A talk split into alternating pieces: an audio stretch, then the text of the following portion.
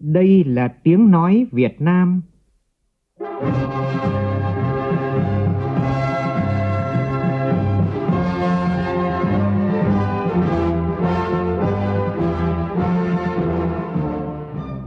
là tiếng nói Việt Nam, phát thanh từ Hà Nội, thủ đô nước Cộng hòa xã hội chủ nghĩa Việt Nam.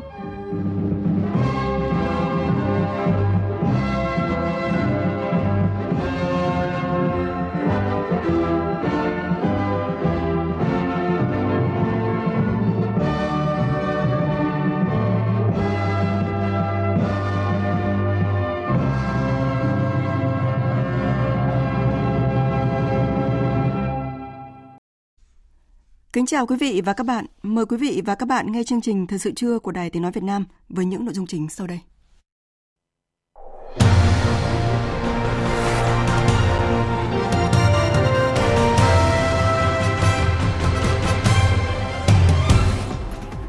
Thủ tướng Phạm Minh Chính chủ trì hội nghị toàn quốc về phát triển các ngành công nghiệp văn hóa. Đây là hội nghị đầu tiên có ý nghĩa đặc biệt quan trọng về phát triển các ngành công nghiệp văn hóa ở Việt Nam – Giá vàng tiếp tục xô đổ mọi kỷ lục trước đó, thiết lập đỉnh mới khi vượt mốc 77 triệu đồng một lượng.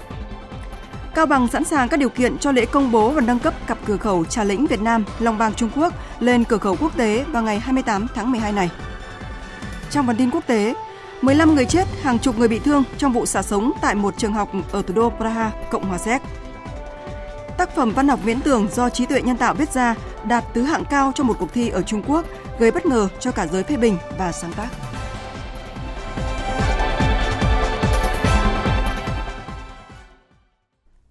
Bây giờ là nội dung chi tiết. Thưa quý vị và các bạn, sáng nay tại Hà Nội, Thủ tướng Phạm Minh Chính chủ trì hội nghị trực tuyến toàn quốc về phát triển các ngành công nghiệp văn hóa Việt Nam. Phát biểu tại hội nghị, Thủ tướng Phạm Minh Chính chỉ rõ, để công nghiệp văn hóa nước ta sớm phát triển nhanh, bền vững, khai thác hiệu quả tiềm năng thế mạnh, cần có sự chuyển biến mạnh mẽ từ nhận thức, tư duy đến hành động để đổi mới tư duy, đột phá trong cách làm, xây dựng ngành công nghiệp văn hóa Việt Nam sáng tạo, bản sắc, độc đáo, chuyên nghiệp và cạnh tranh. Tin của phóng viên Vũ Khuyên. Phát biểu mở đầu hội nghị, Thủ tướng Phạm Minh Chính nhấn mạnh, văn hóa Việt Nam là thành quả hàng nghìn năm lao động sáng tạo, đấu tranh kiên cường dựng nước và giữ nước của cộng đồng các dân tộc Việt Nam, là kết quả giao lưu và tiếp thu tinh hoa của nhiều nền văn minh của nhiều nền văn minh thế giới để không ngừng hoàn thiện mình. Văn hóa Việt Nam đã hun đúc nên tâm hồn, khí phách, bản lĩnh Việt Nam, làm dạng dỡ lịch sử vẻ vang của dân tộc. Những năm qua, Đảng, Nhà nước đã ban hành và triển khai hiệu quả nhiều chủ trương, đường lối, chính sách, pháp luật để phát triển văn hóa và công nghiệp văn hóa, trong đó có nghị quyết số 03 ngày 16 tháng 7 năm 1998, xác định phương hướng chung của sự nghiệp văn hóa nước ta là phát huy chủ nghĩa yêu nước và truyền thống đại đoàn kết dân tộc, ý thức độc lập tự chủ, tự cường, xây dựng và bảo vệ Tổ quốc xã hội chủ nghĩa, xây dựng và phát triển nền văn hóa Việt Nam tiên tiến đậm đà bản sắc dân tộc, tiếp thụ tinh hoa văn hóa nhân loại, làm cho văn hóa thấm sâu vào toàn bộ đời sống và hoạt động xã hội. Đại hội lần thứ 13 của Đảng đề ra nhiệm vụ khẩn trương triển khai phát triển có trọng tâm trọng điểm ngành công nghiệp văn hóa và dịch vụ văn hóa trên cơ sở xác định và phát huy sức mạnh mềm của văn hóa Việt Nam. Tại Hội nghị Văn hóa Toàn quốc năm 2021, Tổng bí thư Nguyễn Phú Trọng đã nêu 6 nhiệm vụ lớn, trong đó khẩn trương phát triển các ngành công nghiệp văn hóa, xây dựng thị trường văn hóa lành mạnh. Thủ tướng chỉ rõ, với sự đặc biệt quan tâm của Đảng, Nhà nước, tuy nhiên so với một số ngành khác thì các ngành công nghiệp văn hóa nước ta vẫn chưa phát huy được hết tiềm năng và lợi thế. Với sự đặc biệt quan tâm của Đảng, Nhà nước và sự vào cuộc của các cấp, các ngành, các địa phương, thời gian qua các ngành công nghiệp văn hóa dần trở thành những ngành kinh tế dịch vụ quan trọng sự đầu tư nguồn vốn và các ngành công nghiệp văn hóa đã thúc đẩy thị trường công nghiệp văn hóa có những bước tiến mới, đóng góp tích cực vào phát triển kinh tế xã hội. Tuy nhiên, so với một số ngành khác thì ngành công nghiệp văn hóa nước ta vẫn chưa phát huy được hết tiềm năng lợi thế. Nếu như chúng ta làm tốt thì còn hiệu quả hơn nữa.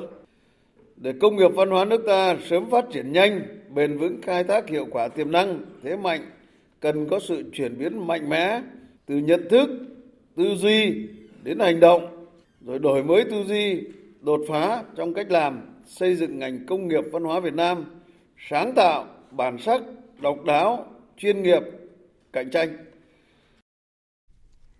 Thảo luận tại hội nghị, các đại biểu đã đóng góp nhiều ý kiến liên quan đến vấn đề quy hoạch công nghiệp văn hóa, về vấn đề nguồn nhân lực, đề nghị chính phủ chỉ đạo các bộ ngành nghiên cứu đề xuất cơ chế ưu đãi đối với lĩnh vực đầu tư văn hóa và đề nghị có cơ chế khuyến khích các nhà đầu tư tham gia thực hiện dự án công trình văn hóa như nhà hát, trung tâm thể dục thể thao, công viên văn hóa theo hình thức đối tác công tư. Sau khi nghe các ý kiến thảo luận của các đại biểu, Thủ tướng đã chỉ rõ những kết quả đạt được, những tồn tại, hạn chế, khó khăn, vướng mắc, nguyên nhân và bài học kinh nghiệm. Trong đó nhấn mạnh, công nghiệp văn hóa là phạm trù rộng, liên quan đến nhiều bộ, ngành, cơ quan, địa phương, người dân và doanh nghiệp. Thủ tướng chỉ rõ, phát triển công nghiệp văn hóa phải góp phần quan trọng xây dựng nền văn hóa Việt Nam tiên tiến, đậm đà bản sắc dân tộc, thống nhất trong đa dạng, phải được đặt trong tổng thể phát triển kinh tế xã hội, kết nối các hoạt động sáng tạo, văn hóa, nghệ thuật với sản xuất kinh doanh, bảo đảm tính thống nhất, đồng bộ, hài hòa dựa trên đổi mới sáng tạo, khoa học công nghệ và bảo vệ quyền sở hữu trí tuệ. Phát triển phải có trọng tâm trọng điểm công nghiệp văn hóa theo hướng chuyên nghiệp hiện đại, năng động, có tính cạnh tranh cao. Đồng thời đa dạng hóa, liên kết đa ngành đa lĩnh vực phù hợp với các quy luật cơ bản của kinh tế thị trường và xu thế của thời đại xây dựng sản phẩm, dịch vụ công nghiệp văn hóa đặc trưng gắn với vùng miền địa phương, đồng thời tham gia hiệu quả vào chuỗi cung ứng của hoạt động du lịch văn hóa. Nghiên cứu đề xuất các cơ chế chính sách cụ thể, hỗ trợ khuyến khích tổ chức, doanh nghiệp, cá nhân tham gia phát triển công nghiệp văn hóa, tham gia sáng tạo sản phẩm văn hóa như về thuế, đất đai, đầu tư, tiếp cận tín dụng, nhất là cho những lĩnh vực ưu tiên như điện ảnh, nghệ thuật biểu diễn, du lịch văn hóa và các doanh nghiệp vừa và nhỏ nghiên cứu thành lập các quỹ hỗ trợ đầu tư phát triển sáng tạo. Thủ tướng yêu cầu các doanh nghiệp phát huy tính năng động, sáng tạo và vai trò động lực của doanh nghiệp trong việc thúc đẩy và phát triển các ngành công nghiệp văn hóa. Đẩy mạnh kết nối hợp tác cùng phát triển, đổi mới mô hình kinh doanh, tái cấu trúc doanh nghiệp gắn với chuyển đổi số và đổi mới sáng tạo. Chủ động nâng cao năng lực quản trị, chất lượng sản phẩm dịch vụ, xây dựng văn hóa doanh nghiệp, nói không với tiêu cực, đề cao ý thức trách nhiệm với xã hội, với cộng đồng, tham gia bảo vệ môi trường, bảo tồn và phát huy bản sắc văn hóa dân tộc. Sáng nay tại Hà Nội, Học viện An ninh Nhân dân tổ chức lễ tổng kết 30 năm đào tạo sau đại học và đón nhận huân chương bảo vệ Tổ quốc hạng 3. Đại tướng Tô Lâm, Ủy viên Bộ Chính trị, Bộ trưởng Bộ Công an dự buổi lễ. Phóng viên Việt Cường đưa tin. Trải qua 30 năm, công tác đào tạo sau đại học đã đóng góp to lớn vào sự nghiệp giáo dục đào tạo của học viện và xây dựng nguồn nhân lực chất lượng cao cho ngành công an. Đến nay, Học viện An ninh Nhân dân đã và đang đào tạo 31 khóa cao học với hơn 4.000 thạc sĩ, học viên cao học, 27 khóa nghiên cứu sinh với 569 tiến sĩ nghiên cứu sinh cho công an các đơn vị địa phương trong toàn quốc. Nhiều học viên sau khi tốt nghiệp đã phát huy được bản lĩnh chính trị, chuyên môn nghiệp vụ, được đào tạo, lập nhiều chiến công xuất sắc, được phong hàm cấp tướng, anh hùng lực lượng vũ trang nhân dân và được bổ nhiệm giữ cương vị lãnh đạo, cán bộ chủ chốt ở các ban bộ ngành trung ương và địa phương, lãnh đạo chỉ huy các cấp trong công an nhân dân. Với những nỗ lực và thành tích to lớn trong giáo dục đào tạo nói chung, đào tạo sau đại học nói riêng, học viện vinh dự được Đảng, Nhà nước hai lần tặng thưởng huân chương Hồ Chí Minh, huân chương sao vàng, hai lần được phong tặng danh hiệu anh hùng lực lượng vũ trang nhân dân và nhiều danh hiệu phần thưởng cao quý khác. Thiếu tướng Trịnh Ngọc Quyên, Giám đốc Học viện An ninh Nhân dân cho biết. Trong thời gian tới, Đảng ủy Ban giám đốc học viện sẽ tập trung lãnh đạo, chỉ đạo đổi mới công tác đào tạo sau đại học, trọng tâm là đổi mới mạnh mẽ mục tiêu chương trình đào tạo phương thức đào tạo, phương pháp giảng dạy bám sát định hướng, đổi mới căn bản toàn diện về giáo dục đào tạo mà Đảng, Nhà nước và ngành công an cũng như chiến lược phát triển nguồn nhân lực ờ, có chất lượng cao nhằm hiện thực hóa các mục tiêu xây dựng lực lượng công an nhân dân thật sự trong sạch, vững mạnh, chính quy, tinh nhuệ, hiện đại đáp ứng yêu cầu trong tình hình mới, gắn chặt giữa đào tạo sau đại học với thực tiễn công tác chiến đấu và xây dựng lực lượng công an nhân dân. Phát biểu tại buổi lễ, Bộ trưởng Tô Lâm đề nghị Học viện An ninh Nhân dân xác định rõ quy mô đào tạo sau đại học gắn với quy hoạch chiến lược phát triển cán bộ chất lượng cao của ngành công an để chủ động đổi mới, nâng cao chất lượng các mặt công tác, giáo dục đào tạo nói chung, đào tạo sau đại học nói riêng, đáp ứng yêu cầu xây dựng lực lượng công an nhân dân thật sự trong sạch vững mạnh, chính quy tinh nhuệ hiện đại, đáp ứng yêu cầu nhiệm vụ trong tình hình mới. Học viện An ninh Nhân dân cần chú trọng xây dựng đội ngũ giảng viên, cán bộ quản lý giáo dục ngang tầm nhiệm vụ, có trình độ tiến sĩ, có học hàm giáo sư, phó giáo sư đáp ứng yêu cầu nhiệm vụ. Nhiệm vụ đào tạo đội ngũ cán bộ chất lượng cao của lực lượng công an nhân dân trong tỉnh mới. Đấy, tiếp tục thực hiện có hiệu quả việc thu hút cán bộ có học hàm học vị, có trình độ chuyên môn cao về công tác tại học viện. Quan tâm bồi dưỡng khuyến khích đội ngũ giảng viên trẻ học tập nâng cao trình độ, tăng cường thực tế ở công an các đơn vị địa phương để tích lũy kinh nghiệm phục vụ hiệu quả công tác giảng dạy và công tác đào tạo. Dịp này, thay mặt lãnh đạo Đảng, Nhà nước, Bộ trưởng Tô Lâm đã trao huân chương bảo vệ Tổ quốc hạng 3 cho Học viện An ninh Nhân dân. Trong khuôn khổ hội nghị ngoại giao lần thứ 32 tại Hà Nội, sáng nay diễn ra phiên họp toàn thể về xây dựng và phát triển ngành ngoại giao. Tham dự và chỉ đạo tại hội nghị, đồng chí Trần Lưu Quang, Ủy viên Trung ương Đảng, Phó Thủ tướng Chính phủ đánh giá, ngoại giao là một điểm sáng của đất nước trong năm nay, từ đó cần có sự chuyển mình mạnh mẽ hơn nữa trong năm 2024. Phản ánh của phóng viên Thúy Ngọc. Theo Bộ trưởng Ngoại giao Bùi Thanh Sơn, xây dựng phát triển ngành ngoại giao và hoạt động đối ngoại có gắn bó chặt chẽ, tác động qua lại lẫn nhau – Nền tảng tư tưởng đó được ngành ngoại giao gìn giữ trong suốt những năm qua là động lực để ngành ngoại giao thực hiện tốt công tác xây dựng ngành, làm nền tảng để triển khai các hoạt động đối ngoại một cách hiệu quả. Vì vậy, trong khuôn khổ của Hội nghị Ngoại giao lần thứ 32, phiên họp về xây dựng và phát triển ngành ngoại giao có ý nghĩa quan trọng là dịp để đánh giá việc thực hiện chủ trương của Đại hội lần thứ 13 của Đảng về xây dựng ngành ngoại giao toàn diện hiện đại với ba trụ cột, đối ngoại Đảng, ngoại giao nhà nước và đối ngoại nhân dân. Bộ trưởng Ngoại giao Bùi Thanh Sơn cho biết, đóng vai trò lực lượng nòng cốt của ngoại giao nhà nước, Bộ Ngoại giao đã và đang nỗ lực phấn đấu thực hiện hiệu quả công tác xây dựng ngành để đóng góp xứng đáng vào công tác ngoại giao nói chung của đất nước đất nước ta đang đứng trước những cơ hội phát triển rất lớn nhưng đồng thời cũng phải đối mặt với rất nhiều rủi ro, thách thức. Trong đó, nhiều cơ hội và thách thức xuất phát từ một môi trường quốc tế đang có nhiều biến động khó lường. Đây cũng là lúc ngoại giao cần phải phát huy vai trò tiên phong trên mặt trận đối ngoại nhằm góp phần tạo lập và giữ vững môi trường hòa bình, ổn định, huy động các nguồn lực bên ngoài để phát triển đất nước, nâng cao vị thế uy tín của đất nước. Với mục tiêu xây dựng và phát triển ngành ngoại giao, đại diện các bộ ngành địa phương đã có nhiều tham luận, thiết thực tại phiên họp toàn thể như nội dung phát triển nguồn nhân lực của Bộ Nội vụ, kiện toàn thể chế xây dựng hệ thống pháp luật trong hoạt động đối ngoại của Bộ Tư pháp, chuyển đổi số trong hoạt động đối ngoại, hợp tác quốc tế của Bộ Thông tin và Truyền thông. Các tham luận đều tập trung làm rõ yêu cầu đối với xây dựng ngành ngoại giao là đi trước, đón đầu các nhiệm vụ cần thực hiện trên cơ sở bám sát chỉ đạo định hướng của Đảng, Nhà nước, phù hợp với tình hình thế giới đang có nhiều biến đổi. Tổng hợp các ý kiến tham luận tại phiên họp toàn thể, Phó Thủ tướng Trần Lưu Quang đánh giá công tác xây dựng ngành ngoại giao đạt được hai kết quả lớn trong năm 2023, đó là chuẩn hóa quy trình và siết chặt kỷ cương nội bộ. Để có sự chuyển mình mạnh mẽ hơn nữa trong năm 2024, Phó Thủ tướng Trần Lưu Quang yêu cầu ngành ngoại giao phải tập trung vào một số nội dung trọng tâm. Một cái điều nữa là đào tạo bồi dưỡng. Một cái việc nữa các đồng chí cũng nói là thu hút nhân tài. Những người tài họ cần cái khác hơn đó là sự tôn trọng của lãnh đạo, sự đồng hành cộng sự của những người. Bộ ngoại giao đang có cái lợi thế đó, như tôi vừa nói, đó là truyền thống, đó là môi trường làm việc, có rất nhiều cảm hứng. Thì cố gắng chọn được những người người giỏi. Còn một việc nữa đã nói rồi, nhưng xin nhắc lại cho nó nó để nhấn mạnh, đó là mong các đồng chí hình thành sớm cái đề án chiến lược về xây dựng và phát triển ngành ngoại giao. Có thể sẽ làm ví dụ cho các ngành khác trong khuôn khổ Hội nghị Ngoại giao lần thứ 32 và Hội nghị Ngoại vụ lần thứ 21, Bộ Ngoại giao cũng trình bày vắn tắt nội dung trong đề án chiến lược xây dựng và phát triển ngành ngoại giao đến năm 2030, tầm nhìn đến năm 2045. Hội thảo khoa học quốc tế 50 năm quan hệ Việt Nam Ấn Độ thành tựu và triển vọng trong bối cảnh mới diễn ra sáng nay. Hội thảo do Học viện Chính trị Quốc gia Hồ Chí Minh và Đại sứ quán Việt Nam tại Ấn Độ tổ chức. Phóng viên Lại Hoa phản ánh.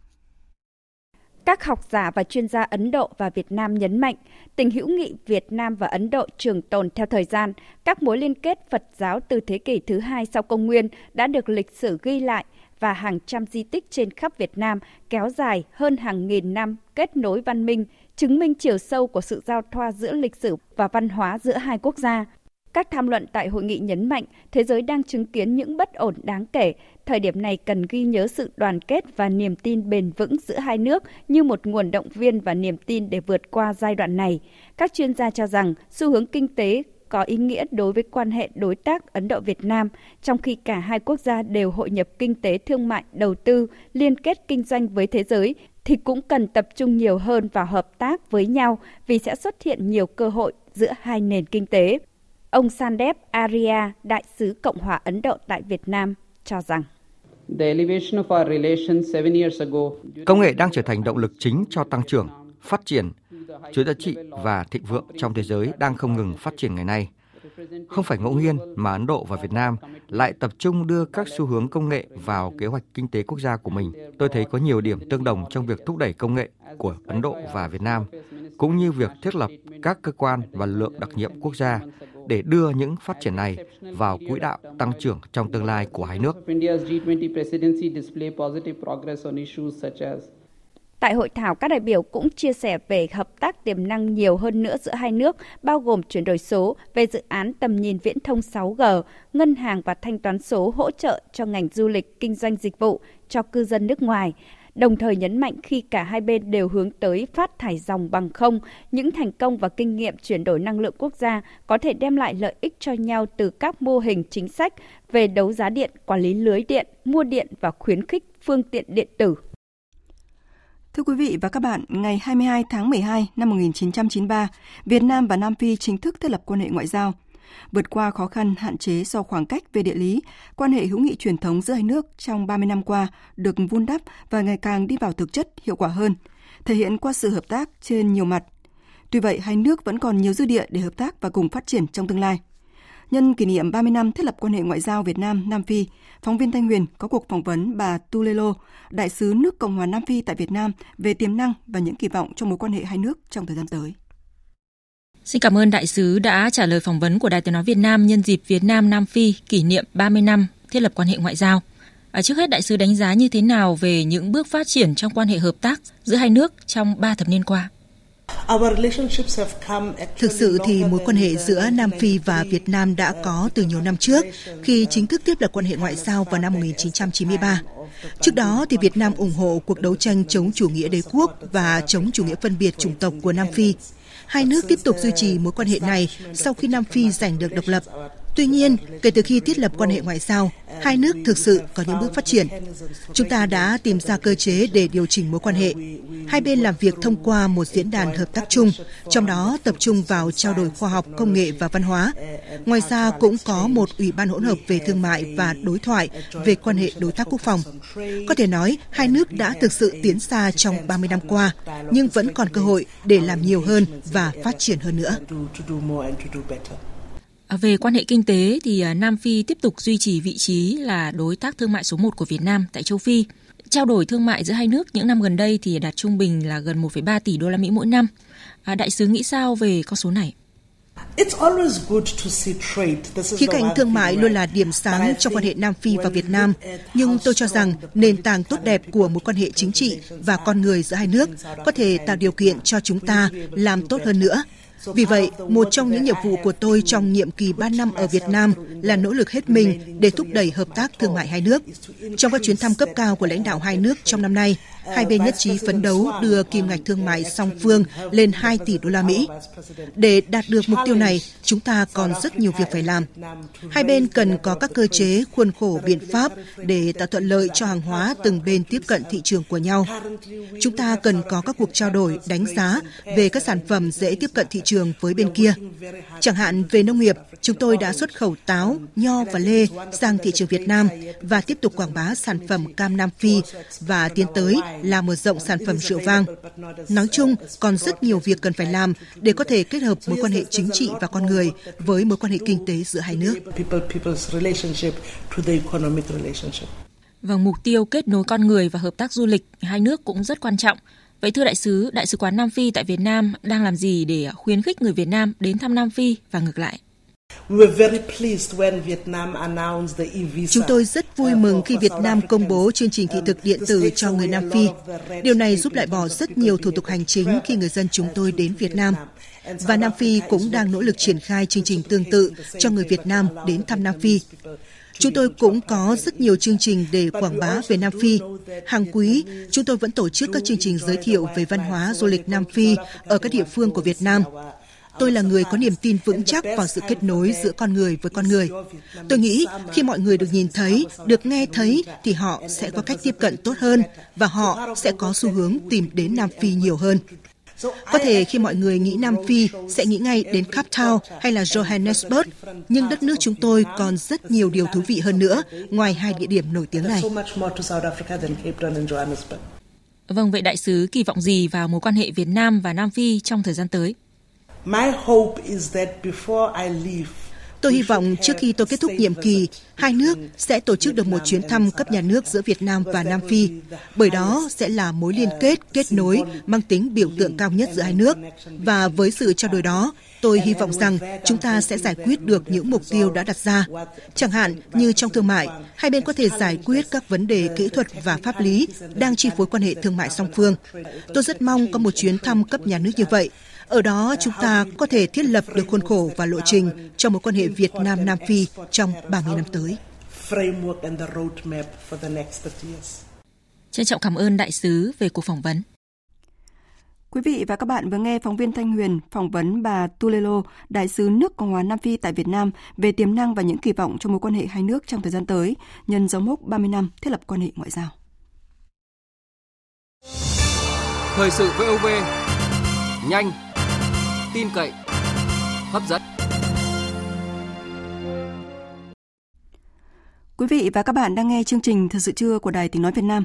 Thưa quý vị và các bạn, cách đây 79 năm, ngày 22 tháng 12 năm 1944, tại khu rừng Trần Hưng Đạo, nay thuộc xã Tam Kim, huyện Nguyên Bình, tỉnh Cao Bằng, đội Việt Nam tuyên truyền giải phóng quân đã chính thức được thành lập theo chỉ thị của Chủ tịch Hồ Chí Minh ngày 22 tháng 12 năm 1944 được chọn là ngày thành lập Quân đội Nhân dân Việt Nam. Trong suốt quá trình xây dựng, chiến đấu và trưởng thành, Quân đội Nhân dân Việt Nam luôn là lực lượng nòng cốt cùng toàn Đảng, toàn dân lập nên những chiến công hiển hách trong sự nghiệp đấu tranh giải phóng dân tộc, giành độc lập tự do, thống nhất đất nước, xây dựng và bảo vệ Tổ quốc. Từ nhân dân mà ra, vì nhân dân mà chiến đấu chính là bản chất và quy luật phát triển của Quân đội Nhân dân Việt Nam. Phát huy phẩm chất bộ đội Cụ Hồ, thời gian qua, những người lính quân y ở tỉnh biên giới Điện Biên luôn nỗ lực hoàn thành tốt nhiệm vụ chăm sóc sức khỏe cho bộ đội và nhân dân. Ân tình đó đã góp phần không nhỏ vào việc thắt chặt tình quân dân ở nơi cực Tây của Tổ quốc. Ghi nhận của phóng viên Vũ Lợi thường trú tại Tây Bắc.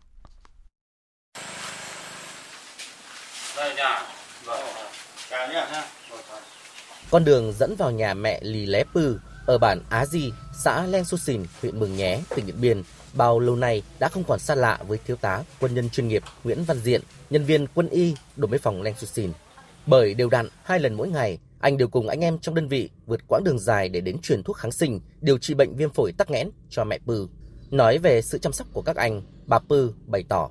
Lúc nào mà bà gọi thì lúc nào cũng nó xuống này nói thế, nó ngoài cũng nó sống nhiều đây. Thế là bà cũng có thực ra đi thì cũng mua chuyện lúc nào mua xin thuốc cái gì cũng đi đồn đi xin này nó các cô giúp nhiều lắm đổ về phòng giúp nhiều bà lắm anh Lì Xì Pò, con trai bà Lì Lé Pư cho biết bố anh là liệt sĩ, hy sinh trong cuộc đấu tranh bảo vệ biên giới phía Bắc Tổ quốc năm 1979.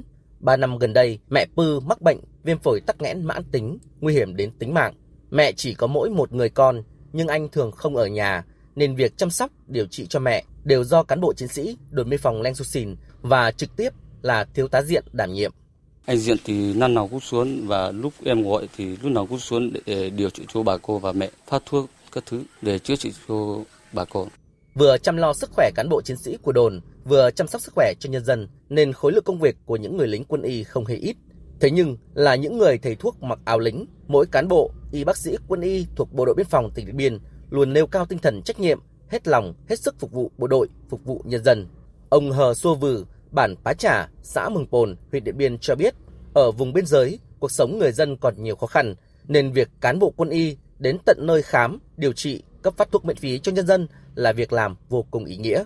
Việc làm này không chỉ giúp các gia đình giảm gánh nặng về tài chính, yên tâm lao động sản xuất mà còn làm cho tình quân dân ngày càng thêm gắn bó. Đồng biên phòng cũng quan tâm đến bà con và khám chữa bệnh cho bà con thì rất có ý nghĩa và bà con cũng thấy phấn khởi, rất cảm ơn à, với đồng biên phòng. Địa bàn biên giới chia cắt, nhiều bản ở xa trung tâm, nhưng những người lính quân y không quản ngại, leo đèo, vượt suối đến tận nhà chăm lo sức khỏe cho bà con. Thượng úy Nguyễn Văn Hùng, trưởng ban quân y, phòng hậu cần, Bộ Chỉ huy quân sự tỉnh Điện Biên chia sẻ các cán bộ y bác sĩ của bệnh xá đã nỗ lực cố gắng để hoàn thành tốt các nhiệm vụ được giao, chăm sóc sức khỏe, khám bệnh cho cán bộ chiến sĩ tận tình, chu đáo, hướng về cơ sở. Hàng năm thì chúng tôi tổ chức các đợt khám chữa bệnh, cấp thuốc miễn phí cho bà con vùng sâu vùng xa, qua đó thì thêm gắn kết tình quân dân càng ngày càng bền chặt. Dù đối mặt nhiều khó khăn, vất vả, song những người lính quân y nơi cực Tây Tổ quốc vẫn ngày đêm bám bản, nỗ lực hết mình vì sức khỏe của nhân dân và để luôn xứng đáng với lời dạy của Bác Hồ, lương y như từ mẫu. Chương trình Thời sự trưa tiếp tục với các tin đáng chú ý khác. Sau khi liên tiếp tăng mạnh, lập nên rất nhiều mốc mới, thì giá vàng trong nước đã chính thức đạt ngưỡng 77 triệu đồng một lượng. Cụ thể, lúc 10 giờ 30 phút sáng nay, giá vàng SJC tại DOG được niêm yết ở mức 76 triệu đến 77 triệu 100 nghìn đồng một lượng ở chiều mua vào và bán ra, tăng 1 triệu 500 nghìn đồng một lượng ở cả hai chiều so với đầu phiên giao dịch. Đây cũng là mức giá vàng đắt nhất từ trước đến nay. Phóng viên Đài tiếng nói Việt Nam phản ánh. Nhiều nhận định cho rằng xu hướng giá vàng năm 2024 tăng nhiều hơn giảm. Giá vàng tăng trong tháng 12 cả trong nước và thế giới do nhiều nguyên nhân, trong đó có quyết định về tăng lãi suất của Fed trong năm tới. Giá vàng ở Việt Nam ảnh hưởng đẩy lên trong xu hướng chung. Tuy nhiên, giá vàng trong nước còn vài yếu tố khác tác động, trong đó có vấn đề nguồn cung không dồi dào. Thị trường vàng trong nước không liên thông với vàng thế giới, ngân hàng nhà nước là cơ quan duy nhất có thể nhập khẩu vàng. Do đó, thị trường vàng trong nước về lâu dài đi cùng nhau, nhưng trong ngắn hạn giá vàng trong nước vẫn cao hơn giá vàng thế giới. Và từ nay đến Tết Nguyên đán, nhu cầu mua vàng của người Việt tăng sẽ đẩy giá vàng đi lên. Ông Nguyễn Đức Anh, Phó Tổng Giám đốc Công ty Bảo Tín Mạnh Hải, cho biết. Quý 4 hàng năm thì các ngân hàng trung ương trên thế giới họ thường xuyên có các hoạt động mua vàng vào, đặc biệt là tại khu vực châu Á để chuẩn bị cho cái giai đoạn mùa Ờ, Tết âm lịch. Theo quan sát của chúng tôi thì thường vào những cái giai đoạn mà giá SJC tăng mạnh, giao dịch mua bán rất là nhiều. Tuy vậy, người mua cần theo dõi chặt chẽ tỷ giá giữa đồng Việt Nam với đô la Mỹ để dự đoán xu hướng giá vàng trong nước. Tỷ giá có thể chịu tác động từ diễn biến bán dòng chứng khoán của khối ngoại trên hai sàn Thành phố Hồ Chí Minh và HNX. Ngoài ra, tỷ giá sẽ chịu tác động từ sự quản lý điều hành của ngân hàng nhà nước và luồng kiều hối đổ về Việt Nam vào đầu năm 2024. Nếu tỷ giá giảm, giá vàng trong nước sẽ hạ nhiệt. Đối với yếu tố thế giới, người mua cần theo dõi chặt chẽ động thái điều hành của Cục Dự trữ Liên bang Mỹ Fed trong năm 2024.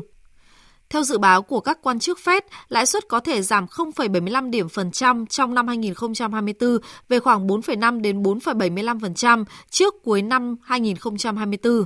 Nếu các yếu tố này thay đổi, giá vàng cũng sẽ điều chỉnh giảm. Chuyên gia kinh tế tiến sĩ Nguyễn Trí Hiếu phân tích. Hiện tại chúng ta đang đi vào trong một cơn sốt vàng. Nguyên nhân xuất nhập khẩu của Việt Nam cũng giảm. Bên cạnh đó thì mức đầu tư vốn nước ngoài mà vốn giải ngân thực tế đó cũng giảm số doanh nghiệp phá sản thì lên đến trong 11 tháng đầu năm lên đến 159.000 doanh nghiệp. Một cái điểm sáng là lạm phát của chúng ta kiểm soát ở được cái mức tốt. Bên cạnh đó thì tất cả lĩnh vực đầu tư ở chứng khoán thì xuống rồi bên thị trường bất động sản cũng rất linh xỉnh và bên cạnh đó thì lãi suất ngân hàng, lãi suất huy động của ngân hàng lại tiếp tục giảm. Thế nhưng có thể nói trong những cái kênh đầu tư thông thường của một người thì vàng bây giờ trở nên một ngôi sao sáng và giá vàng lên cao như thế nó tạo ra một cái sự hấp dẫn và chính vì thế mà nó có đang gọi là một cái cơn sốt vàng. Theo kế hoạch, lễ công bố nâng cấp cặp cửa khẩu Trà Lĩnh Việt Nam và Long Bang Trung Quốc lên cửa khẩu quốc tế sẽ diễn ra vào ngày 28 tháng 12 này. Tỉnh Cao Bằng đã sẵn sàng các điều kiện tốt nhất về trang thiết bị kỹ thuật, nhân lực cũng như công tác hậu cần cho việc nâng cấp cửa khẩu Trà Lĩnh thành cửa khẩu quốc tế đầu tiên của tỉnh. Phản ánh của phóng viên công luận. Những ngày qua, toàn bộ khu vực cửa khẩu phía Việt Nam tiếp tục được Văn phòng Quản lý Khu Kinh tế Cửa khẩu Trà Lĩnh cùng các lực lượng chức năng thực hiện công việc bảo dưỡng, sửa chữa, chỉnh trang cảnh quan như lát đá vỉa hè, cải tạo bồn hoa, tu bổ lại khu vực nhà kiểm soát xuất nhập cảnh, hệ thống hàng rào barrier số 1 tại cửa khẩu. Ông Nguyễn Trung Kiên, trưởng văn phòng quản lý cửa khẩu Trà Lĩnh, Ban quản lý khu kinh tế cửa khẩu tỉnh Cao Bằng cho hay, điều kiện cơ sở vật chất đã sẵn sàng, Cao Bằng cũng có sự chuẩn bị kỹ lưỡng về bộ máy nhân sự, đáp ứng yêu cầu hoạt động của cửa khẩu quốc tế. Từ tháng 12 năm 2023 thì Ủy ban nhân dân tỉnh cũng đã có quyết định kiện toàn lại văn phòng ban quản lý cửa khẩu. Về con người cũng đã cơ bản đã đầy đủ để mà phục vụ cho các hoạt động cửa khẩu. Hiện tại thì đối với người xuất nhập cảnh, xuất nhập biên thì qua cửa khẩu chính, còn đối với hàng hóa thì qua lối mở nó đỏ, đảm bảo thuận lợi cho cái việc giữa hàng hóa và con người nó sẽ không bị ờ, chen lấn cũng như là đảm bảo theo quy chuẩn của quốc tế. Sau khi được nâng cấp, cửa khẩu Trà Lĩnh huyện Trùng Khánh sẽ là cửa khẩu quốc tế chính thức đầu tiên trên tuyến biên giới dài hơn 330 km thuộc tỉnh Cao Bằng. Đây là bước đột phá, là cơ hội cho kinh tế biên mậu của địa phương. Ông Đào Kim Trọng, giám đốc công ty trách nhiệm hữu hạn xuất nhập khẩu Mỹ Đức Cao Bằng, một đơn vị đang có các hoạt động dịch vụ xuất nhập khẩu tại cửa khẩu Trà Lĩnh cho biết, việc Cao Bằng chuẩn bị khởi công tuyến cao tốc Đồng Đăng Lạng Sơn, Trà Lĩnh Cao Bằng cũng sẽ góp phần thu hút thêm các nhà đầu tư đến với tỉnh biên giới này.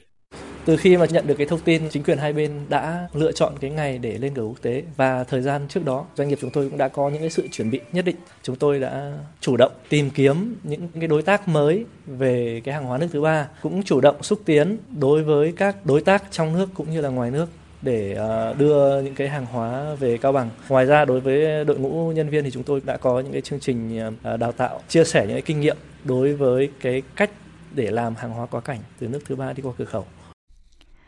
Sáng nay, thành phố Hồ Chí Minh khánh thành và đưa vào hoạt động đường sách tại thành phố Thủ Đức. Đây là đường sách thứ hai của thành phố Hồ Chí Minh, bên cạnh đường sách đầu tiên trên đường Nguyễn Văn Bình thuộc quận 1 được đưa vào sử dụng từ năm 2016. Tin của phóng viên Vũ Hương. Đường sách thành phố Thủ Đức nằm trên đường Hồ Thị Tư, phường Hiệp Phú với chiều dài khoảng 190,6 m, tổng diện tích khoảng 3.508 m2. Đây là khu vực có nhiều trường đại học, cao đẳng, trung cấp và các trường trung học phổ thông, trung học cơ sở và tiểu học. Công trình được thiết kế xây dựng gồm không gian chuyên kinh doanh sách, không gian văn hóa Hồ Chí Minh, không gian văn hóa đọc, không gian sách cũ, không gian trải nghiệm trò chơi trí tuệ dành cho trẻ em và gia đình. Thời gian hoạt động từ 9 giờ đến 22 giờ hàng ngày, bắt đầu từ ngày 22 tháng 12 với 22 gian hàng đến từ 12 nhà sách. Ông Hoàng Tùng, Chủ tịch Ủy ban nhân dân thành phố Thủ Đức cho biết, đường sách thành phố Thủ Đức được kỳ vọng là điểm đến văn hóa quan trọng cho người dân. Đây không chỉ là không gian đọc sách mà còn là không gian văn hóa, điểm đến giao lưu, hội tụ. Thành phố Thủ Đức sẽ tăng cường các hoạt động thường niên, hàng tháng, hàng quý nhằm thu hút độc giả, người dân đến với đường sách. À, trong thời gian tới chúng tôi à, tiếp tục à, mong muốn lắng nghe thêm các ý kiến đóng góp của à, người dân, của du khách khi đến đường sách để chúng tôi tiếp tục nâng cấp và hoàn thiện đường sách hơn nhằm à, Ờ, tạo được một cái không gian mà ờ, tăng tối đa cái trải nghiệm và cái niềm vui của ờ, du khách cũng như người dân khi đến đường sách. Phóng viên Vũ Miền thường trú tại Đông Bắc đưa tin, một công nhân tử vong, một người mất tích và 6 người bị thương trong vụ tai nạn lao động xảy ra vào chiều tối qua tại khai trường công ty cổ phần than Cọc 6 thuộc Tập đoàn Công nghiệp Than khoáng sản Việt Nam.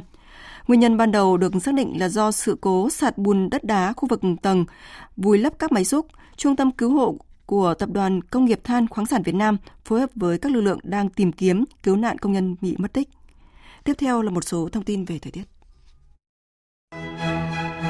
Thưa quý vị, thưa các bạn, thời tiết các tỉnh phía Bắc trưa nay đã có nắng, nhiệt độ tăng nhẹ lên mức 17-19 độ. Thế nhưng mà ngoài trời vẫn rét đậm, nhiều nơi rét hại. Thủ đô Hà Nội lúc này trời rét và không khí có độ ẩm thấp, cảm giác hành hao khó chịu. Một vài khu vực Tây Bắc nhiệt độ có thể cao hơn.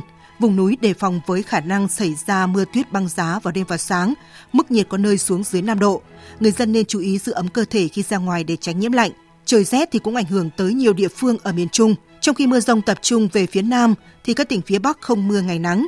Từ Thanh Hóa vào đến Hà Tĩnh trời rét đậm, Thừa Thiên Huế vào đến Phú Yên trời rét nhiệt độ 25-26 độ. Dự báo đợt rét đậm rét hại diện rộng này ở Bắc Bộ có khả năng kéo dài đến khoảng ngày 25 tháng 12 và cơ quan khí tượng cũng cảnh báo đêm nay ở khu vực Quảng Trị đến Khánh Hòa tiếp tục có mưa vừa đến mưa to.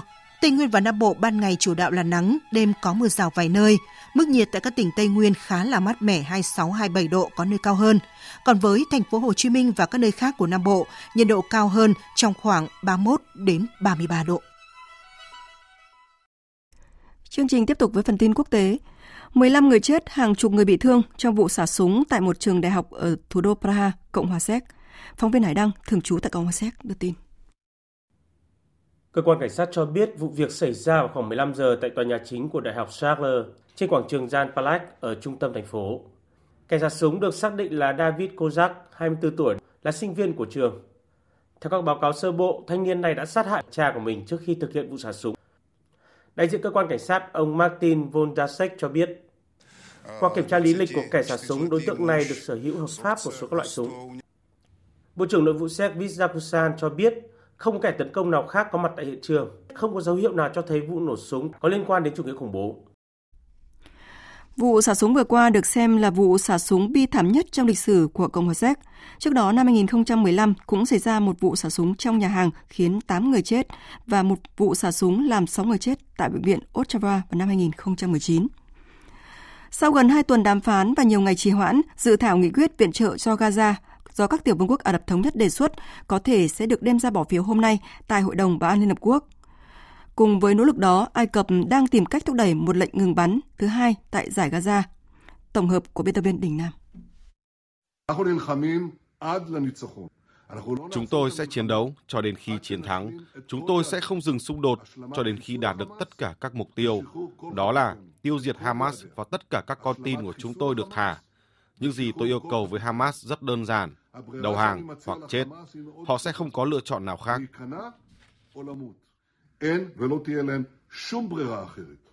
Đó là tuyên bố mới nhất của Thủ tướng Israel Netanyahu đưa ra ngày hôm qua. Về phía Hamas, dù một thủ lĩnh của lực lượng này đang ở Ai Cập để đàm phán về một lệnh ngừng bắn mới, song lực lượng này vẫn tấn công tên lửa về phía Israel hôm qua. Giao tranh gia tăng, trong khi cơ hội ngừng bắn cho Hamas và Israel là chưa rõ ràng. Thế giới chỉ còn cách tập trung vào việc viện trợ nhân đạo, vốn được Liên Hợp Quốc đánh giá là còn nhiều phức tạp. Theo báo cáo từ Liên Hợp Quốc, hầu hết người dân Gaza đã phải bỏ nhà cửa. Một nửa dân số Gaza đang chết đói và chỉ có 10% nhu cầu lương thực cần thiết được đưa vào giải Gaza kể từ khi xung đột nổ ra. Trước bối cảnh đó, trong gần 2 tuần qua, các tiểu vương quốc Ả Rập Thống Nhất đã đề xuất một dự thảo nghị quyết để tăng cường viện trợ cho người dân Gaza. Dự thảo này đã bị Hội đồng Bảo an trì hoãn bỏ phiếu nhiều lần do lo ngại sự phủ quyết của Mỹ. Tuy nhiên, sau nhiều cuộc đàm phán và đã được sửa đổi, đêm qua, đại sứ Mỹ Linda Thomas Greenfield cho biết Mỹ đã có thể ủng hộ dự thảo này. Bộ trưởng dầu mỏ Angola, ông Azevedo vừa cho biết nước này sẽ rời khỏi tổ chức các nước xuất khẩu dầu mỏ OPEC. Lý giải nguyên nhân, ông Azevedo cho biết Angola nhận thấy sự tham gia của quốc gia này trong OPEC không còn phục vụ lợi ích của đất nước. Những bất đồng giữa Angola và OPEC bắt đầu từ tháng 6 năm nay khi nước này không chấp nhận yêu cầu từ phía Ả Rập Xê Út, thành viên chủ chốt của OPEC về việc cắt giảm sản lượng khai thác cho năm 2024. Trong cuộc họp gần đây nhất của OPEC cộng vào cuối tháng 11 vừa qua, Angola cũng tuyên bố nước này sẽ tiếp tục khai thác vượt mức hạn ngạch do OPEC đề ra.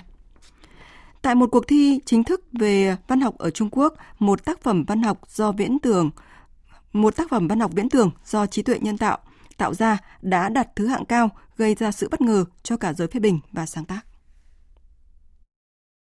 Trong cuộc thi khoa học viễn tưởng và khoa học phổ thông tỉnh Giang Tô lần thứ 5, với sự góp mặt của khoảng 200 tác phẩm văn học, tác phẩm tựa đề Vùng đất của ký ức máy móc đã được tạo ra hoàn toàn bằng trí tuệ nhân tạo và đã giành được vị trí thứ hai, tạo ra cuộc tranh luận rộng khắp trên các phương tiện truyền thông khắp Trung Quốc. Giáo sư Sheng Yanggu tại trường báo chí và truyền thông thuộc Đại học Thanh Hoa ở Bắc Kinh cho biết đã lên kế hoạch và hoàn tất tác phẩm chỉ trong thời gian 3 giờ. Bản thảo với hơn 40.000 ký tự được tạo ra từ 66 yêu cầu văn bản gửi đến AI và được viết theo phong cách siêu thực. Câu chuyện ghi lại cuộc phiêu lưu của nhân vật nữ chính Li Xiao trong siêu vũ trụ khi tìm cách khôi phục những ký ức trong cuộc sống thực đã mất của mình.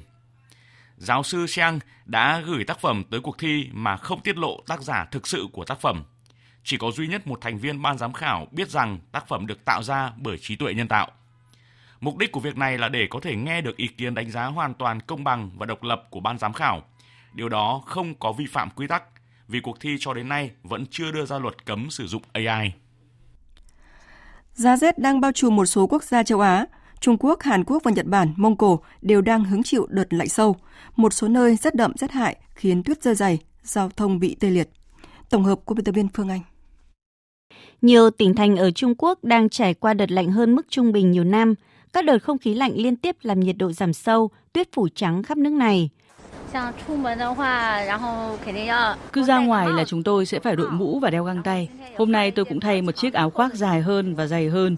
Đối với trẻ nhỏ, bạn cần cho trẻ đeo những đồ như khẩu trang vì trời rất lạnh, hít thở không khí lạnh rất dễ bị ốm. Và sau đó là một chiếc mũ và quần áo chống gió. Với con trẻ tôi luôn chú ý quàng thêm cho chúng một chiếc khăn quàng cổ như thế này.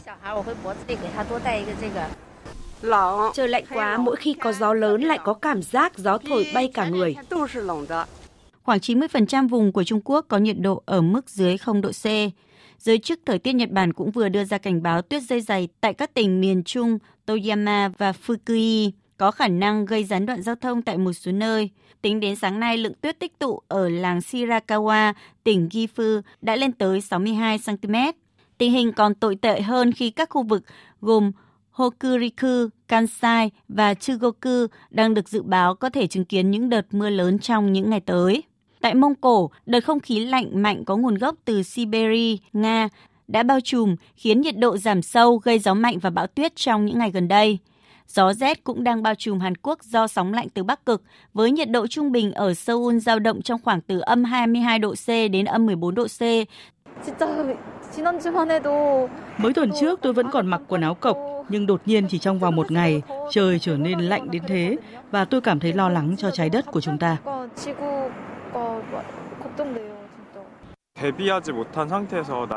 Thời tiết thay đổi đột ngột khiến nhiều người có lẽ không kịp chuẩn bị. Thực tế là mùa hè chúng ta đã chứng kiến thời tiết thất thường. Nó hoàn toàn có khả năng xảy ra điều tương tự vào mùa đông năm nay. Vì vậy, tôi thực sự lo lắng về điều đó. Các thành phố lớn khác tại Hàn Quốc cũng đều ghi nhận nhiệt độ không khí xuống dưới điểm đóng băng của nước, tức là 0 độ C.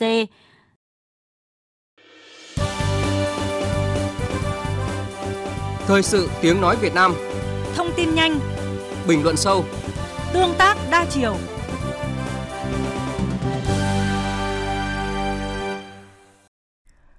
Thưa quý vị và các bạn, cuối tháng 10 vừa qua, thành phố Hội An, tỉnh Quảng Nam chính thức gia nhập mạng lưới thành phố sáng tạo toàn cầu của UNESCO trên lĩnh vực thủ công và nghệ thuật dân gian. Đây là cơ hội để Hội An phát triển mạnh mẽ trên nền tảng các giá trị văn hóa truyền thống, nâng cao vị thế của một thành phố sáng tạo của thế giới giải quyết hài hòa, cân bằng giữa bảo tồn và phát triển, đồng thời gắn với việc tăng cường sinh kế, cải thiện đời sống của cộng đồng địa phương một cách bền vững sẽ là những thách thức lớn đặt ra đối với thành phố Hội An. Phản ánh của phóng viên Long Vi thường trú tại miền Trung.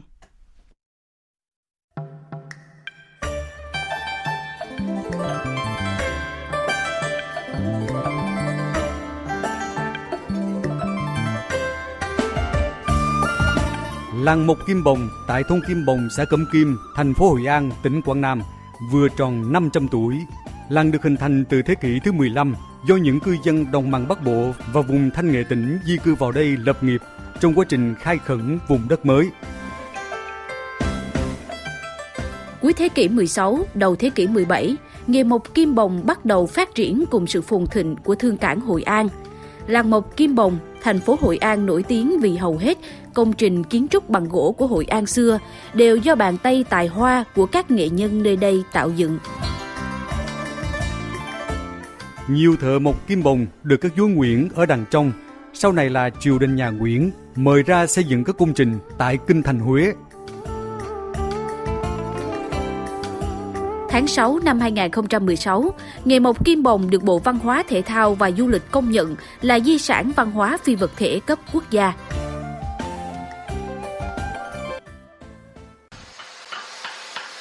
Trong cái xe lạnh những ngày cuối năm, nghệ nhân ưu tú Huỳnh Sướng, tay đục, tay bào, miệt mài với các tác phẩm gỗ điêu khắc. Cả đời gắn bó nghề mộc, những nghệ nhân như ông Sướng trải qua nhiều thăng trầm của nghề. Trong các cam kết của Hội An về xây dựng thành phố sáng tạo, không gian làng nghề một kim bồng sẽ trở thành một không gian sáng tạo, trình nghề là điều được các nghệ nhân, thợ thủ công mong đợi nhất. Thưa ông Huỳnh Sướng, sau khi Hội An gia nhập mạng lưới thành phố sáng tạo toàn cầu, thì à, trách nhiệm và thách thức đặt ra rất lớn đối với các nghệ nhân trong việc làm sao để có thể giữ vững gốc rễ của nghề, phải không ạ? làm sao để à, những cái sản phẩm của mình nó luôn luôn được đổi mới, luôn luôn được sáng tạo, góp phần vào gìn giữ những cái làng nghề truyền thống. Như ông vừa nói thì đây là cơ hội để thành phố Hội An tiếp tục giới thiệu với bạn bè quốc tế về các giá trị văn hóa, phải không ạ? Không những là mình bảo tồn nó mà nó phải được phát triển hơn nữa, phải mang một cái hơi thở mới trong cái việc mà gia nhập mạng lưới sáng tạo ở sân cầu như thế này. Thành phố Hội An hiện có 5 làng nghề truyền thống với gần 50 ngành nghề thủ công. Nhiều chuyên trang du lịch nổi tiếng trên thế giới từng bình chọn thành phố Hội An là một trong những điểm đến hấp dẫn nhất thế giới nhờ sở hữu hệ thống làng nghề truyền thống, di sản văn hóa, lịch sử của dân tộc. Ở lĩnh vực nghệ thuật dân gian, thời gian qua thành phố Hội An phục dựng và phát triển, mở rộng không gian nghệ thuật biểu diễn. Nghệ thuật dân ca bài tròi được khôi phục, từng bước phát huy và trở thành sản phẩm riêng có của Hội An dành cho du khách nghệ thuật hô hát bài tròi những năm qua đã được đưa vào một số trường học trên địa bàn thành phố Hội An. Nghệ nhân Trần Thị Thu Hương, người nhiều năm truyền lửa đam mê cho thế hệ trẻ yêu thích dân ca, thông qua các lớp học dân ca miễn phí tại thành phố Hội An, tin rằng lớp trẻ sẽ giữ được di sản cha ông để lại. Học những cái làn điệu dân ca bài tròi các em rất là đam mê. Khi mà nghe những cô thầy mà hát những cái làn điệu dân ca bài tròi các em rất là thích. Khi ngồi hát thì hát cũng rất là say sưa. Tham gia mạng lưới thành phố sáng tạo toàn cầu UNESCO là quá trình Hội An thể hiện cam kết phát triển bền vững trên nền tảng tài nguyên bản địa, Tất cả hoạt động về thủ công mỹ nghệ và nghệ thuật dân gian đều phải có tính tương tác. Nếu tách rời khỏi cộng đồng thì tài nguyên, di sản văn hóa ở Hội An sẽ bị đứt gãy. Nhiều nghệ nhân và người dân thành phố Hội An cho rằng Ngoài việc xây dựng cơ chế, chính sách khôi phục và phát triển các làng nghề truyền thống hay xây dựng không gian sáng tạo cho các nghệ nhân thì cần phải có các giải pháp giúp các nghệ nhân, người lao động trong lĩnh vực thủ công và nghệ thuật dân gian có được thu nhập ổn định, gắn bó với nghề. Thành phố hiện có 658 doanh nghiệp nhỏ và 1.710 hộ kinh doanh hoạt động trong lĩnh vực thủ công và nghệ thuật dân gian – Ước tính có khoảng 4.000 lao động trực tiếp có thu nhập trung bình từ 85 triệu đồng đến gần 100 triệu đồng mỗi năm từ nghề thủ công và nghệ thuật dân gian. Ông Nguyễn Văn Lanh, Phó Chủ tịch Ủy ban nhân dân thành phố Hội An, tỉnh Quảng Nam cho biết, gia nhập mạng lưới thành phố sáng tạo của UNESCO là điều kiện thuận lợi cho thành phố Hội An định vị thương hiệu, thu hút đầu tư, tập trung các chương trình phát triển giáo dục và các sự kiện văn hóa, sáng tạo, phát triển bền vững. Chúng ta gia nhập một cái thành phố sáng tạo thì nó sẽ giúp cho chúng ta nhìn nhận ra nhiều cái phương pháp hơn. Thay vì chúng ta lẻ tải, chúng ta làm theo cảm hứng, kỹ tự pháp. Thì bây giờ mọi cái phải đặt vai trò nhà nước kiến tạo và vai trò của các doanh nghiệp là vai trò dẫn dắt và thứ ba nữa là vai trò cảm hứng của cộng đồng. Điều mà người dân phố hội và những ai yêu mến thành phố này quan tâm là chính quyền thành phố làm gì để đảm bảo cân bằng giữa bảo tồn và phát triển gắn với việc tăng cường sinh kế, cải thiện đời sống của cộng đồng một cách bền vững, Ông Nguyễn Thanh Hồng, Giám đốc Sở Văn hóa Thể thao và Du lịch tỉnh Quảng Nam khẳng định, từ khi đô thị cổ Hội An chính thức công nhận là di sản văn hóa thế giới vào năm 1999 cho đến năm 2023 gia nhập mạng lưới thành phố sáng tạo toàn cầu, hai nội dung quan trọng mà cộng đồng quốc tế và UNESCO luôn đánh giá cao thành phố Hội An, đó là bảo tồn và phát triển. Vừa là bảo tồn được các cái giá trị văn hóa, các giá trị của cộng đồng đồng thời là phát triển các giá trị đó để nâng cao cái thu nhập cho người dân để mà cải thiện môi trường trùng tu tôn tạo các cái giá trị văn hóa vật thể và phi vật thể tại đô thị cổ Hội An. Hội An càng đẹp hơn khi sau cơn mưa những chiều Tiếp nối chương trình thời sự trưa nay là trang tin đầu tư tài chính và bản tin thể thao. trang tin đầu tư tài chính. Thưa quý vị và các bạn, trong sáng nay sau khi liên tiếp tăng mạnh lên rất nhiều mốc mới thì giá vàng SJC đã chính thức đạt ngưỡng 77 triệu đồng một lượng. Lúc 10 giờ 30 phút sáng nay, giá vàng SJC niêm yết ở mức mua vào là 76 triệu đồng một lượng và bán ra là 77 triệu 100 nghìn đồng một lượng, tăng 1,5 triệu đồng một lượng ở cả hai chiều mua vào và bán ra. Giá vàng sáng nay không chỉ tăng cao mà còn tăng liên tục, thiết lập hàng loạt kỷ lục mới về giá. Đây là mức giá vàng đắt nhất trong lịch sử. Giá vàng thế giới niêm yết trên sàn Kitco ở mức 2.050 đô la Mỹ một ounce, tăng 12 đô la một ounce so với đầu giờ sáng qua. Còn giá vàng thương hiệu vàng dòng Thăng Long của công ty Bảo Tín Minh Châu mua vào ở mức 62 triệu 230 000 đồng một lượng và bán ra ở mức 63 triệu 180 000 đồng một lượng. Và chúng tôi xin phân tích sâu hơn về diễn biến giá vàng trong phần sau. Trên thị trường tiền tệ hôm nay, Ngân hàng Nhà nước công bố tỷ giá trung tâm của đồng Việt Nam với đô la Mỹ ở mức 23.915 đồng một đô la Mỹ. Bộ Giao thông Vận tải vừa có văn bản gửi Cục Đường bộ Việt Nam và các doanh nghiệp dự án BOT về việc điều chỉnh giá vé tại các hợp đồng BOT do Bộ quản lý. Trên cơ sở đề xuất của Cục Đường bộ Việt Nam, Bộ Giao thông Vận tải chấp thuận điều chỉnh giá vé của 44 dự án BOT. Bộ yêu cầu doanh nghiệp dự án kiểm tra giả soát danh sách các đối tượng thu, mức thu đối tượng miễn, giảm giá vé và hoàn tất các thủ tục điều chỉnh giá vé, dự án và trạm thu phí theo đúng quy định, thực hiện thông báo công khai việc điều chỉnh giá vé trên các phương tiện thông tin đại chúng và các cơ quan liên quan. Diễn biến thị trường chứng khoán sáng nay vẫn đang trong giai đoạn tích lũy ngắn hạn cho thấy rủi ro ngắn hạn có dấu hiệu giảm nhẹ, nhưng thanh khoản vẫn ở mức thấp. Các nhà đầu tư ngắn hạn vẫn còn thận trọng ở các mức giá cao nên thị trường vẫn xuất hiện các nhịp điều chỉnh giảm. Ngoài ra, chỉ báo tâm lý ngắn hạn giảm nhẹ và ít thay đổi so với phiên trước đó, cho thấy các nhà đầu tư vẫn còn bi quan với diễn biến thị trường hiện tại. Chốt phiên giao dịch sáng nay, VN Index đạt 1.100,89 điểm, HN Index đạt 228,56 điểm, còn Upcom Index là 85,84 điểm.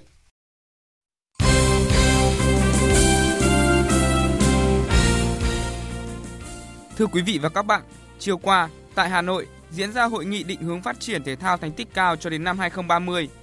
Tại hội nghị, nhiều chuyên gia thẳng thắn đưa ra những hạn chế đã kéo dài trong nhiều năm, đồng thời nêu ra các giải pháp cụ thể nhằm hiện thực hóa khát vọng vươn tới đấu trường châu lục và thế giới. Thực tiễn, các kỳ Olympic và ASEAN gần đây chỉ ra rằng đã tới lúc thể thao Việt Nam cần có nhận thức mới về cách đầu tư cho thể thao thành tích cao. Cục trưởng Cục Thể dục Thể thao Đặng Hà Việt cũng nêu rõ 6 nhiệm vụ và các nhóm giải pháp cụ thể như xác định phương thức đào tạo vận động viên, huấn luyện viên, nâng cao năng lực của các trung tâm đào tạo hay nhóm giải pháp xã hội hóa, đảm bảo nguồn lực tài chính. Các ý kiến đóng góp trong cái hội nghị đều có những giá trị nhất định. Nếu mà chúng ta không cải thiện các vấn đề đó thì thể thao Việt Nam chúng ta sẽ khó đạt được thành tích ở đấu trường ASEAN Olympic thì tôi nghĩ tất cả những ý kiến đóng góp đã mở ra được rất là nhiều các vấn đề giúp cho ngành thể thao có những các hoạch định trong thời gian sắp tới. Tại hội nghị, Cục Thể dục Thể thao công bố mục tiêu có từ 12 cho đến 15 vận động viên vượt qua vòng loại để tham dự Olympic Paris 2024. Phấn đấu giành từ 5 đến 6 huy chương vàng tại ASEAN 2026. Mục tiêu ở các kỳ SEA Games 2025, 2027 và 2029 là giữ vị trí trong top 3 toàn đoàn, top 2 đối với các môn thể thao Olympic. Chiều nay, vòng 7 V-League 2023-2024 khởi tranh. Đưa kim vô địch Công an Hà Nội có chuyến làm khách trên sân của Khánh Hòa ở trận đấu bắt đầu lúc 18 giờ. Huấn luyện viên Gong Okyun vẫn chưa biết đến chiến thắng kể từ khi giữ vai trò huấn luyện viên trưởng câu lạc bộ Công an Hà Nội sau 3 vòng đấu vừa qua. Trong khi đó, đương kim Á quân câu lạc bộ Hà Nội tiếp Hồng Lĩnh Hà Tĩnh ở trận đấu bắt đầu lúc 19 giờ 15 phút trên sân hàng đẫy. Hà Nội vừa giành 2 chiến thắng cùng với tỷ số 2-0 để được 9 điểm và nhích lên vị trí thứ 8 trên bảng xếp hạng. Chặng đua còn dài và thầy trò huấn luyện viên Đinh Thế Nam hoàn toàn có đủ khả năng bứt tốc. Thuyền trưởng sinh năm 1965 chia sẻ. Thứ nhất là về số điểm, thứ hai là thực tế là về chuyên môn con người hiện tại thì chúng tôi cũng phấn đấu từng trận một và cũng hy vọng rằng là các em nó sẽ duy trì được cái trạng thái tốt hơn. Tôi cũng mong làm sao cầu thủ của mình sẽ chơi một cái trận đấu tốt nhất. Cũng trong lượt đấu tối nay, Đông Á Thanh Hóa làm khách của BKM Bình Dương, còn thành phố Hồ Chí Minh và Sông Lam Nghệ An gặp nhau tại sân thống nhất.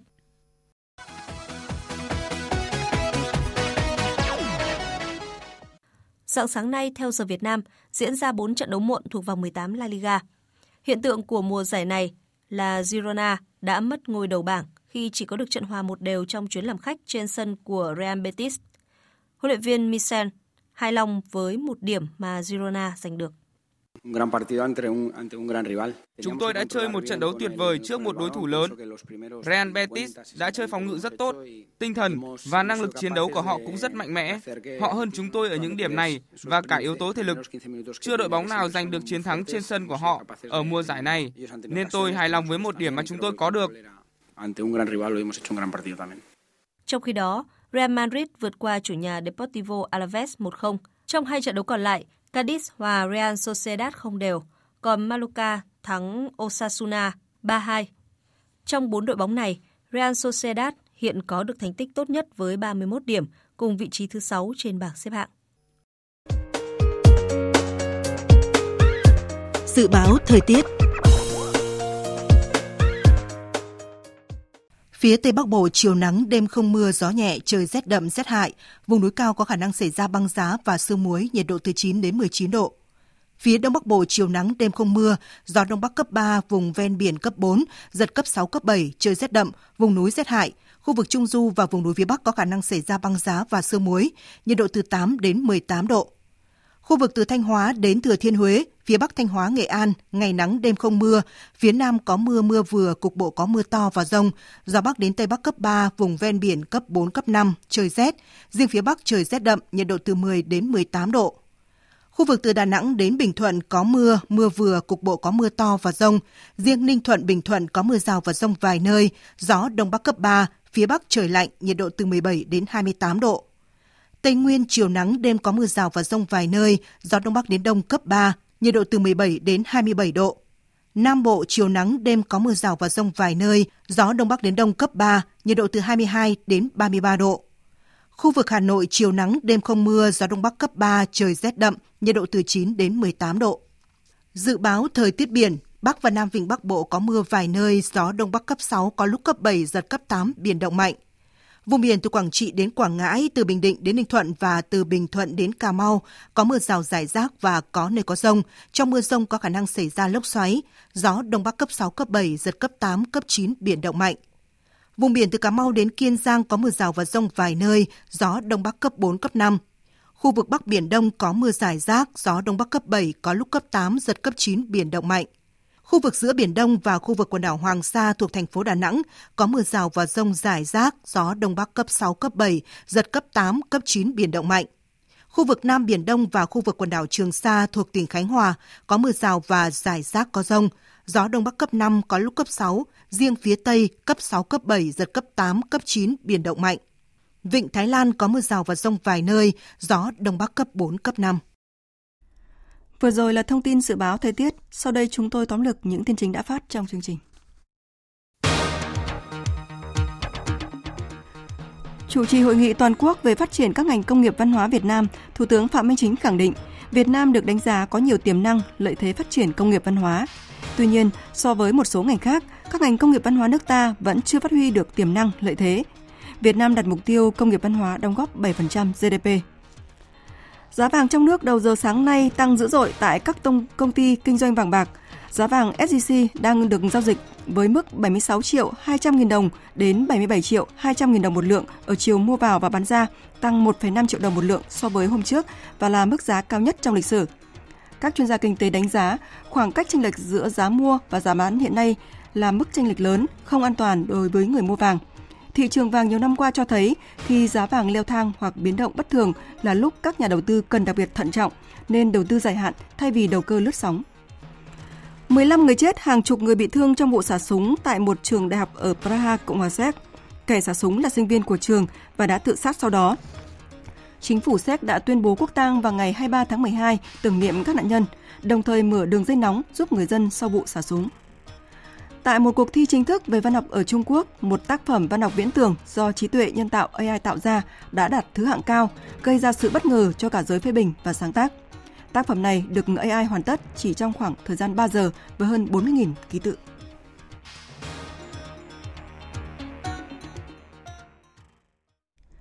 Phần tóm lược những tin chính vừa rồi đã kết thúc chương trình Thời sự trưa nay của Đài Tiếng Nói Việt Nam. Chương trình do các biên tập viên Minh Châu, Nguyễn Hằng, Hùng Cường và Hằng Nga thực hiện với sự tham gia của kỹ thuật viên Nguyễn Mến, chịu trách nhiệm nội dung Lê Hằng. Cảm ơn quý vị và các bạn đã dành thời gian lắng nghe.